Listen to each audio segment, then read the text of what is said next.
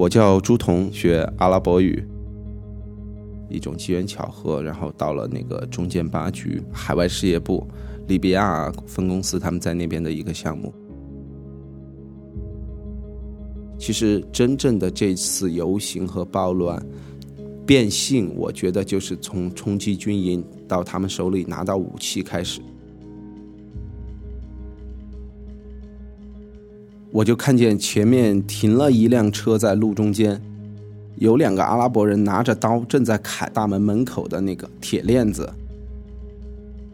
我想，如果我现在跑，他们发现了我，肯定是从后面放枪。我也没有地方躲，壮着胆子、头皮发麻的走到车边。你刚才听到的是上集的剧情提要。如果你还没有听过这部分，那点击文章结尾的阅读原文，你就可以找到上集。利比亚战乱中，我们连内裤都被抢了。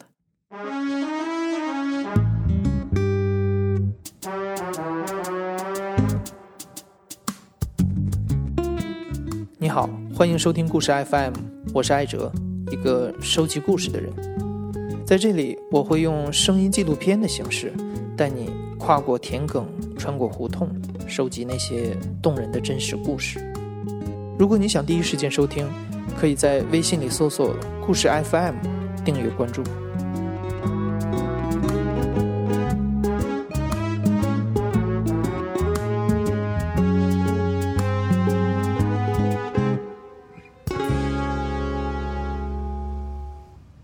我走过去的时候，他们很惊讶，居然有一个中国人，一个人就这样走过来了。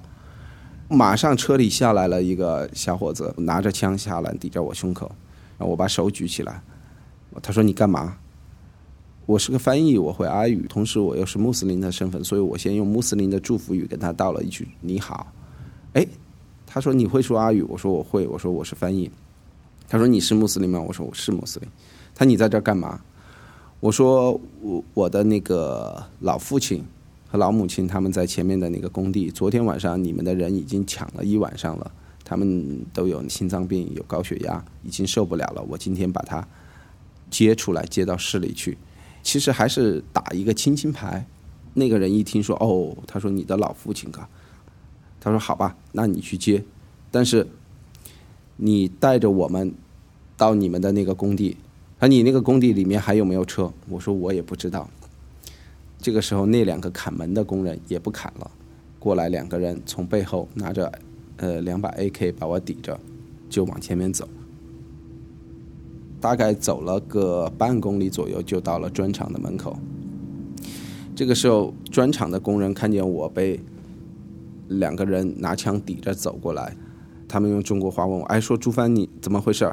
我说：“你别说太多了。”我说：“孙主任和他老婆在不在？你赶紧喊出来。”这个时候，他们把孙主任和他的老婆送出来了。我说：“这个是我父亲和母亲，现在把他接出去。”他好吧，你把他接出去吧。但是你让他们不要关门。这个时候，他们背后拿长枪抵着我，两个人就一脚把砖厂的门踹开了，开始进入砖厂进行抢劫。据后来得知，抢了两台车，还有一个人。到厨房里看着已经没什么抢了，把厨房最后剩下一个煤气罐也给扛走了。这个时候我也没敢多说了，我给小冯说了一声，我说你们保重，我说我先把孙主任接出去。他说你们快走，就带着孙主任和他的老婆沿原路返回到艾门的车子里，再把孙主任和他老婆送到艾门他家里。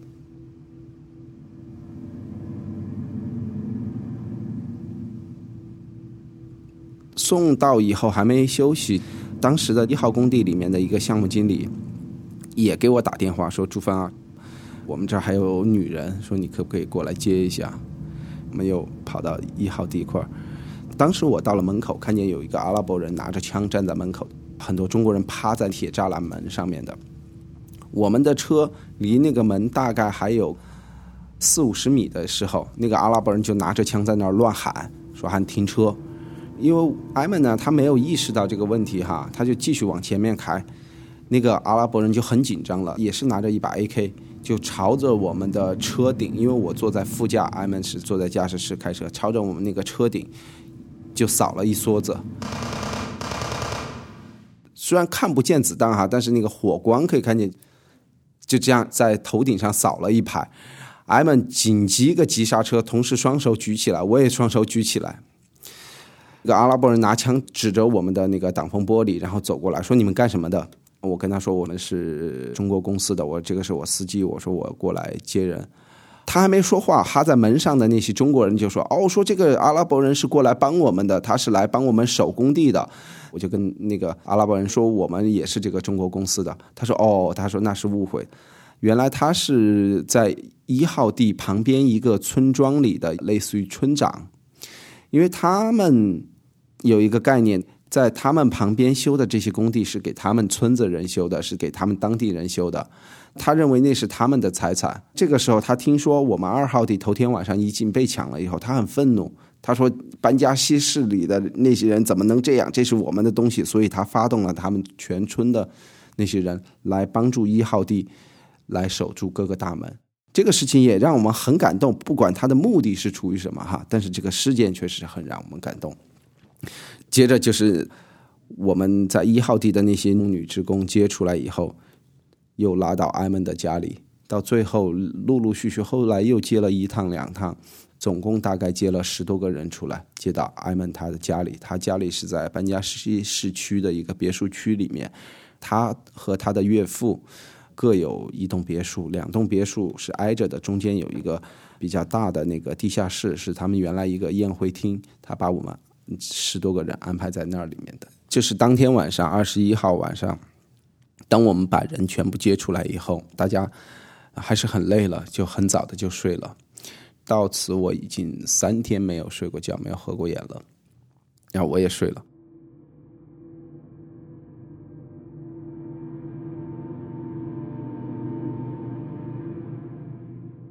突然我睡了。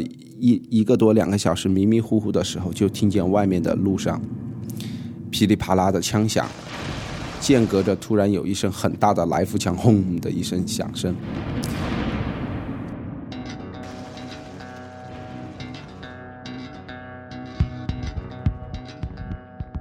接下来就是很多妇女的喊叫，男人的嘶吼，小孩的叫声，枪声响成一片。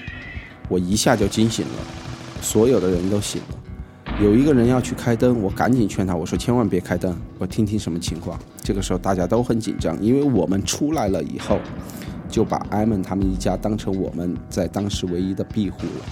那么如果他们再出了事情以后，我们已经离开了中国工地，那么我们就没有一点安全和保障了。因为当时在地下室里面还有另外一个男翻译和他的老婆，我们三个人懂阿语。男翻译和我就站在那个木头门旁边，我们听外面的动静。这个时候，枪声停了，我们就听见一帮人咚咚咚咚脚步的声音下到地下室门口，就在那敲门。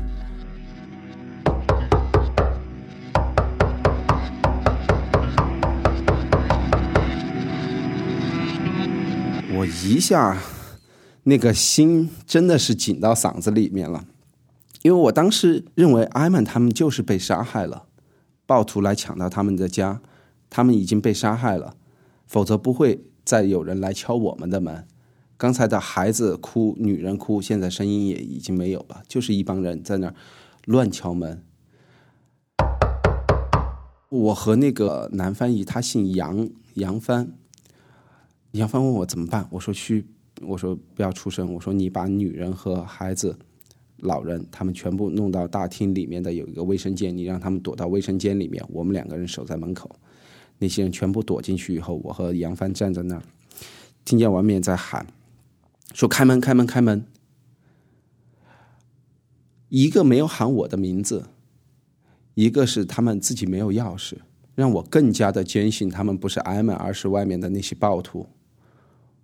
我说这个情况肯定不能开门，一开门我们下面这么十多条人命就没有了。这个时候突然听见外面有一个小伙子那说：“说钥匙，钥匙，找到钥匙了，快拿钥匙来开。”这个时候我才想，完了，这个是天要亡我。就听见他们把钥匙插进那个门孔要转，因为那个门是往里开的。杨帆是站在反向的地方。我说你不要出去。我说我最后再做次努力。我说我把门抵住，问他们要干嘛。这个时候，在他们还没有拧钥匙的时候，我自己主动把门开开了一条缝。我说谁呀？我说干什么？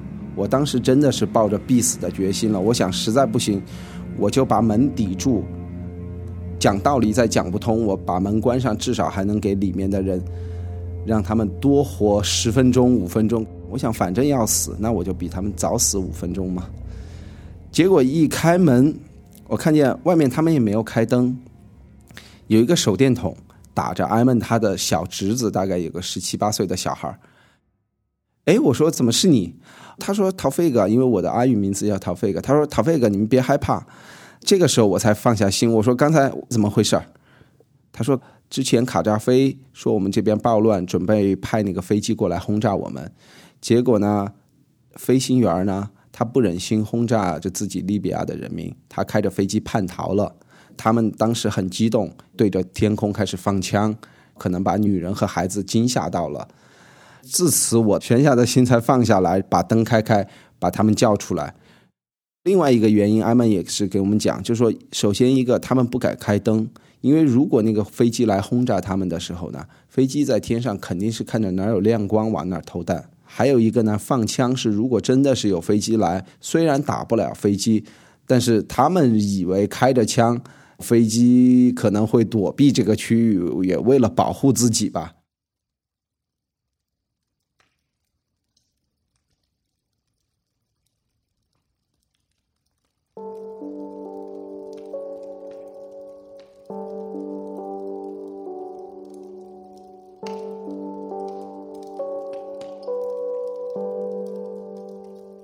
当时我们的局里的一个领导叫樊总，他也已经是个五十多岁的老人了，头发都全部花白了。他还在组织我们最后撤离，因为当时我们知道，在第五天还是第六天的时候，当时我们领导给我们所有管理人员发了一条短信，短信大概的内容是说，大使馆和国家都很担心我们。在外的中国人的安全，那么国务院专门成立了应急救援小组，组织各种力量来救援我们在利比亚的中国人，请大家一定不要乱，注意自己的安全。我们在头几天的时候几乎就是绝望了，就觉得能活一天就活一天，用自己所有求生的本能。但这条短信给我们精神上莫大的支持。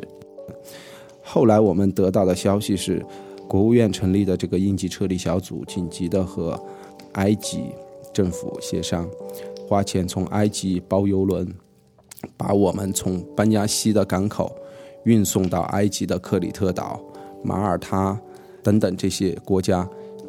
但是轮船怎么样停靠在港口，我们的人怎么样到港口，这个实际上是。当时我们在当地的撤离的最重要的工作，那么我们的老翻译去港口码头协商这个问题了，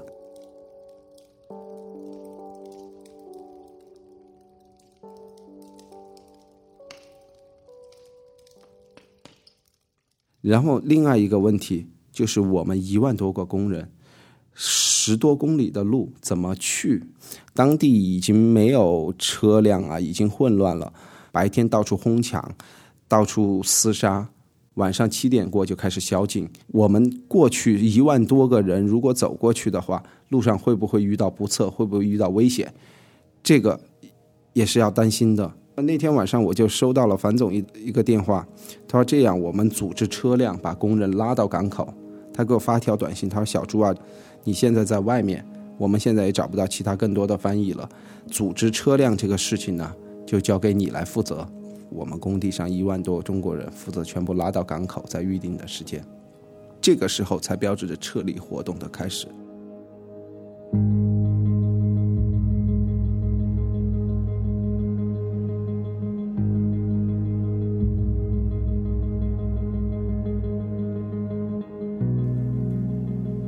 其实樊总给我打这个电话之后，我还是很感慨，因为我没有。义务要去做这个事情。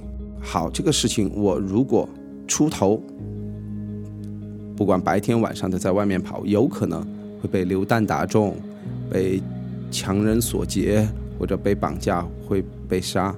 但是如果我不出去，国务院即便来派船来接我们，但是船靠不了港，我们的人到不了港口，我们也没法逃离这个是非之地。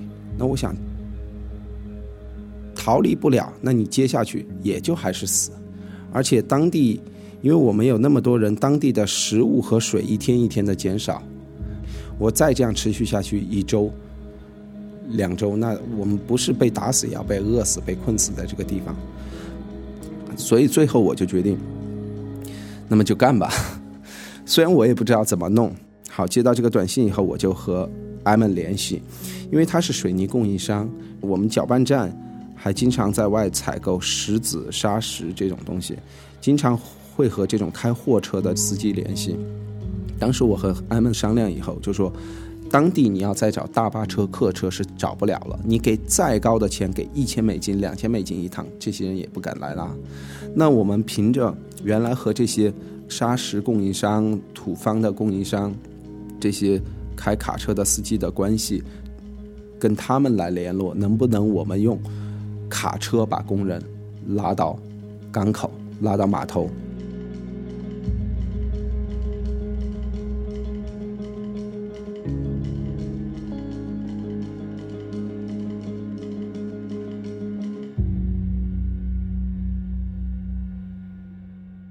当天我就和艾曼，我们在给各个司机打电话。各个司机呢都很推脱，说这两天我们不敢，说我们的车都藏起来了，我们自己都害怕被这些暴徒给抢。如果我们把车开到路上，不是你给不给我钱的问题，万一遇到他们抢车抢的是小事，我们的生命安全也得不到保证。所以基本上百分之八十的司机都拒绝了。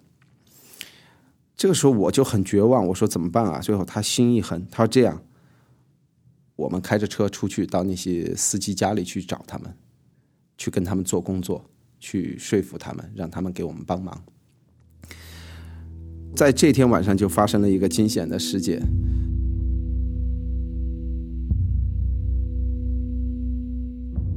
因为当地的暴乱以后啊，每天晚上七点半宵禁，任何在路上行动的车辆和人员，在七点半之后都可以。无条件的开枪射杀，这个是宵禁。因为没有安保和警察部队，所以就只有什么呢？他们当地的每个社区、每个小区自发组织，叫民兵也好，叫自己的安保人员也好，就这样自己分工。当时艾曼决定要陪我一起去找司机的时候，我们是在晚上。第二天，第一艘船就要入港了，我们必须就要把。第一批中国人运送到港口去，时间很紧张，来不及第二天再去找车了，就意味着我们要在宵禁的时候开着车在外面，在城市里穿梭。中间你有可能会遇到当地的民兵或者这个社区，你要经过这个社区，经过他们设置的这些路障和路栏，我们觉得跟他们还可以商量。但是如果你遇到是暴徒，他也是一样设置路障，但他把你拉下来。两枪把你司机和你给打死，他就可以把你的车给你抢了。所以在这种情况下，艾曼就说：“这样，首先我们经过一些我们比较熟识的区域，因为他们是部落嘛。他说这些人呢，小区的领导人我都认识，我可以给他们打电话说我们的车马上要经过你们这里，你们看到我们的车牌以后，给我们放心通过。那如果我们中间遇到有拦路的这些的，我把车开快一点。”你把枪拿着，坐在副驾上面。有任何人让我们停车，我们都不停车，我们飞快的往前开。就这样，我们两个就开始出门了。这个时候，我们开的不是他的越野车，我们开的是那种集装箱车的那种车头，只是把后面的车架子给取掉了，只是一个车头在路上开。我坐在副驾上面，拿着枪。它就是一把那个 AK 四七，然后后面的枪托是那个往前面可以收的那种，然后有一个绿色的背带。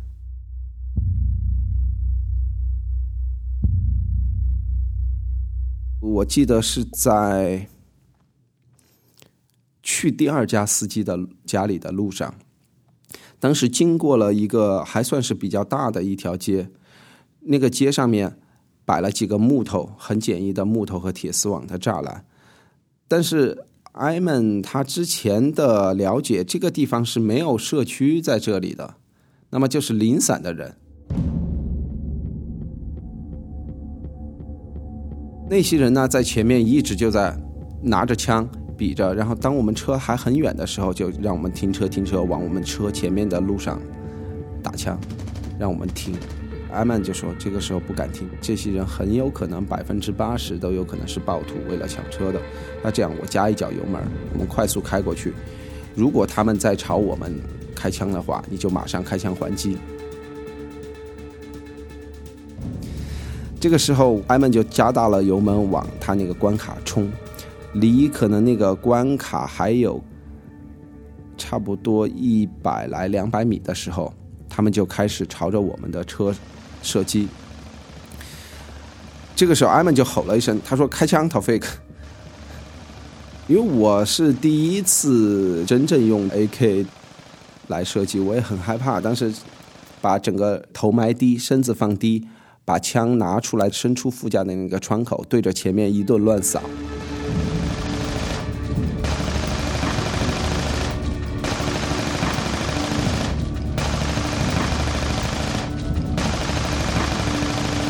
因为枪的后坐力很大，几乎都快拿掉了。因为还好有个袋子套在身上的，射中人还是没射中人，我也不知道。到底打到人了，打伤了，打死了，我也不知道。但是很快，好在我和艾曼我们都没有中枪。可能我想对面可能也是一帮小孩吧，可能原来也从来没用过枪的，不可能射那么准。我们就很快的那个车子冲开了那个木头栅栏，我们就开过去了。开过去以后也不敢往后面看。我问艾曼我打到人没有？他说我也不知道。他说我当时也很紧张。在整个这个一个月之中的第一次，也是唯一一次和他们交火，真正意义上算交火。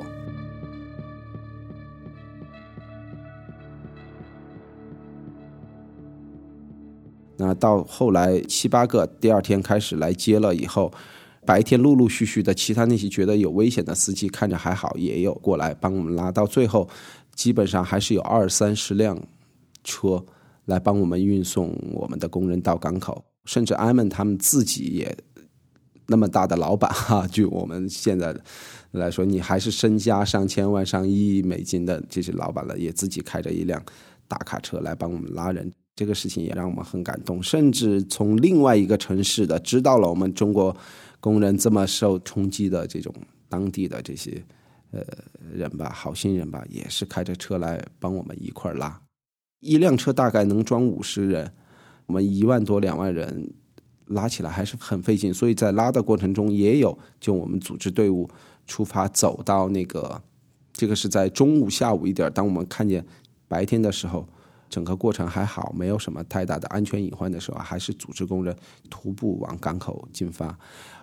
港口进发的之前，我们还担心路上会不会出现有暴乱的人，所以我们和当地的阿拉伯的这个像埃曼他们这一类的供应商，他们也派了一些自己家里的年轻人啊，拿着枪在队伍两边保护我们的安全。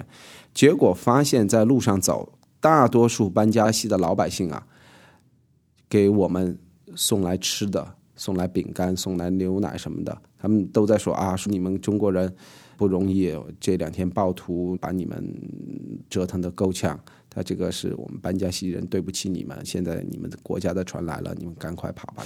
就是说，给我们各种这种温馨、很友好的举动，当地的老百姓让我们很感动。因为这两年大家一提起伊斯兰教，提起穆斯林，就会和那个恐怖。分子啊，袭击暴乱联系在一起。虽然我是一个穆斯林，我信仰伊斯兰教，但是凭我在阿拉伯国家从上学到工作到生活在那，差不多有将近八九年的时间了。凭我对他们的了解，其实真的很多事情，它并不在宗教层面上面。恐怖袭击是穆斯林干的，但是帮我们的。救我们的也是穆斯林，那和恐怖分子做斗争的、抵抗的，受到恐怖分子伤害最严重的也是穆斯林。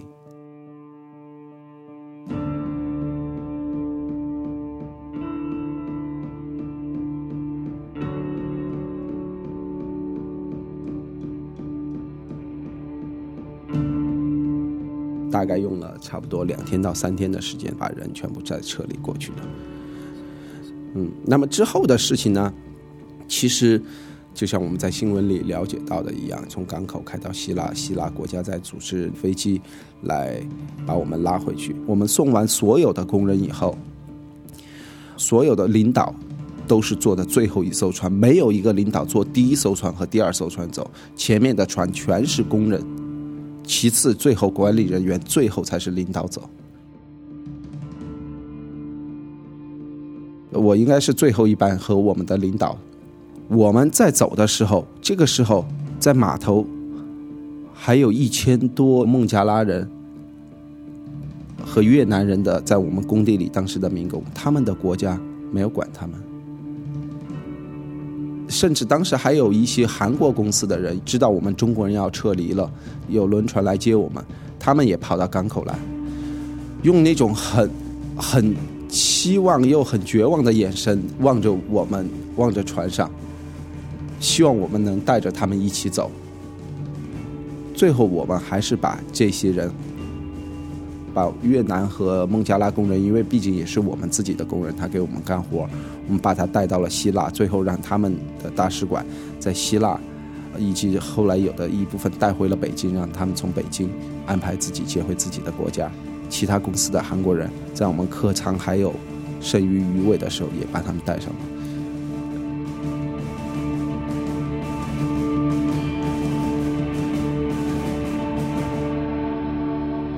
在你的这个策划和努力下，救了一万三千多人，你有没有觉得自己是英雄的感觉？前两年回国的时候，大家问我这些事情，那个时候我还很嘚瑟，把这个经历真的当成一段经历的时候，我会说啊，是啊，你看我救了那么多人啊，但是真正。驱使我去做，一方面当然肯定会有觉得大家都是中国人，但更大的一部分还是一个人的求生的本能。因为我觉得躲起来有什么用？躲起来不是今天不死，那就是两周后死。所以说，其实真的没有那么高尚，虽然结果看起来好像是那样。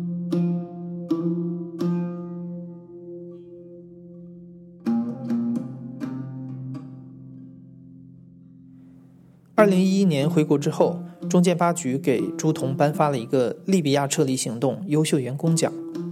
作为一个阿拉伯语翻译，朱彤一直在等待重返利比亚的机会，但是因为利比亚局势持续恶化，这个项目最终被放弃，他也没能再回去。朱彤现居成都，在一个私人的建筑公司从事建筑安装方面的工作。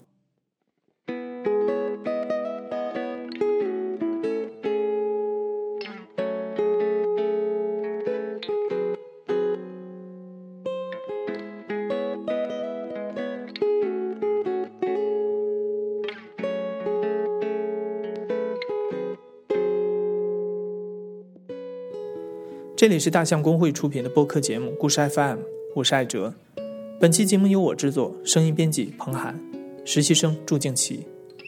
如果你喜欢我的节目，又碰巧是 iPhone 或者 iPad 用户，你能给我的最大鼓励就是打开系统自带的播客 App，搜索并评论“故事 FM”，让我知道它受不受欢迎，让我听到你的建议。谢谢你，咱们下期再见。